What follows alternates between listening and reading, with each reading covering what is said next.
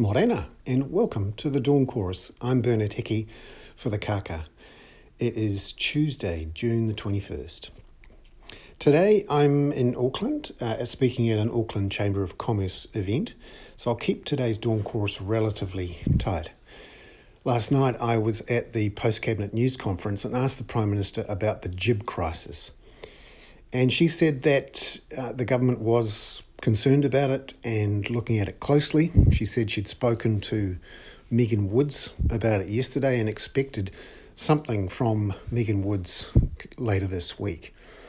Just for those who haven't been following the background, the GIB crisis has developed pretty much since the start of the year as orders for GIB from those in the building sector overwhelmed the Fletcher Building plant's ability to supply them. So Fletcher Building has two plants and it has 95% market share in the GIB market. In the last couple of months, we've seen a significant number of small builders go bust, in part because they can't get GIB supplies to complete their building. And this has really unnerved a whole bunch of people, including some of those who are building large amounts of houses.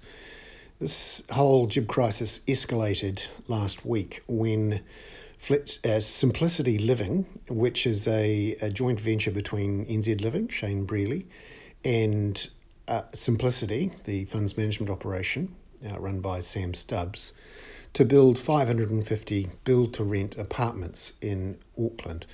These are being built with concrete blocks and bricks, and the plasterboard is being used internally as a wallboard.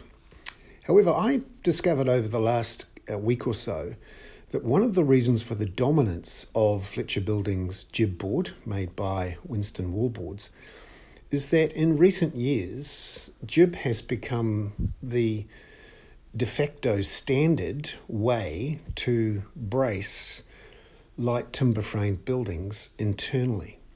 So it's not just the GIB board, you know, that very simple plasterboard board that you imagine, you might have seen stacks of it, which seems very simple. You know, we're talking bits of cardboard sandwiching together concrete. Well, it's more than that, much more than that, because Fletcher Building and GIB have invented a system of bracing internally the framing of a house using GIB. So when builders use GIB, they're not just using the plasterboard, they're also using the internal bracing system. And this has become the industry standard for light timber framed homes. These are the ones we tend to build in New Zealand. Now, this is not the standard overseas. Plasterboard overseas is simply used as a wallboard upon which you paint or put wallpaper or essentially make a clean surface for the internal walls. Here, it's much more about the bracing. It's effectively a structural element.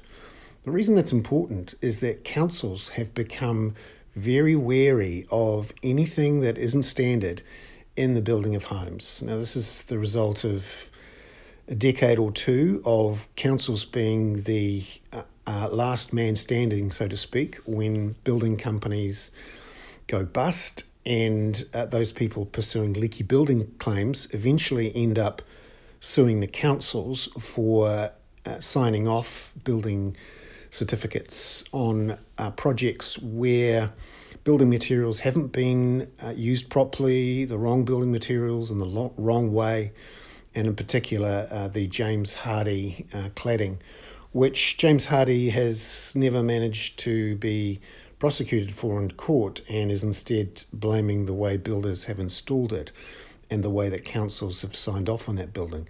So that means anything non-standard, the councils get very nervous about. And it's one of the reasons that Fletcher Building has built such a strong position in the building sector, because it has built this internal bracing plus plasterboard standard that's been signed off by Brands and by, in particular, the Auckland Council, cascading through to other councils. Well, the last week or two, Auckland Council and MBIE have said that they're starting to sign off on other types of plasterboard, in particular elephant board from Thailand. Simplicity Living announced last week they were cancelling their orders for GIB and were importing elephant board, plasterboard from overseas. Now, one of the reasons they can do this is that they don't use plasterboard as an internal bracing system. They simply use concrete and bricks, as many builders do overseas. And this is one of the problems here, as we see massive shortages of GIB and Fletcher Building announcing that they're going to import 1 million square metres of GIB to help out over the next 3 months. It's becoming clear that this de facto industry standard around Fletcher Building, not just providing plasterboard, but the entire bracing system for light timber framed homes is the thing that is stopping new competitors from coming in, and shows how Fletcher Building and Brands, which is the industry-led standards body that sets the building code with the government, has effectively written the rules so that in the end, builders and architects find themselves with not too many choices other than to recommend the use of GIB, which gives it that 95% market share. Now, yesterday, Simplicity Living and the New Zealand Shareholders Association got pretty serious with Fletcher and wrote them a letter saying that the chairman, Bruce Hassell, should resign, that all of the directors should put themselves up for re-election at the next annual meeting, and that there should be independent reviews of Fletcher's culture and its governance. Now, Fletcher Building is saying it's doing the best it can with its 2 plants and is looking to import these 1 million square metres. But this is now turning into a social licence issue for Fletcher Building, and it's clear that the Prime Minister and the new Housing Minister, Megan Woods, are right on top of this. I'll be trying to talk to Megan Woods on Wednesday morning when she speaks at an event in Wellington. And I welcome potential question lines and issues from paid subscribers on this one, because right now, of course, the Commerce Commission is doing a market study into the building materials sector. And we've seen from supermarkets that the government is not shy of having a crack at the dominant players in an area. The Commerce Commission, at least initially in its draft report on supermarkets, recommended a potential breakup of the duopoly. In its final report, it bailed out on that. Meanwhile, the government, sensing that more needed to be done with supermarkets, is actually looking at options for a breakup. Now, there have been calls from some in the industry, including Simplicity Living and some others, for a breakup of at least the GIB 95% market share monopoly in New Zealand, and looking at other building materials markets, and in particular the vertical integration that Fletcher Building has in the sector. So you've got Fletcher Building making all sorts of products, including pink bats and GIB with very high market shares. They then distribute through their own distribution system, Placemakers, which has very strong relationships with many smaller builders. And then, of course, it has Fletcher Living, a residential development operation, and there are some concerns that Fletcher is running the whole process to improve its profits. Although, interestingly, in the letter from the New Zealand Shareholders Association yesterday, shareholders don't seem to be benefiting much from this market dominance. The Shareholders Association pointed out over the last 5 years, Fletcher Building's total returns have actually fallen 20%, whereas the rest of the stock market in New Zealand, their total returns are up 40%.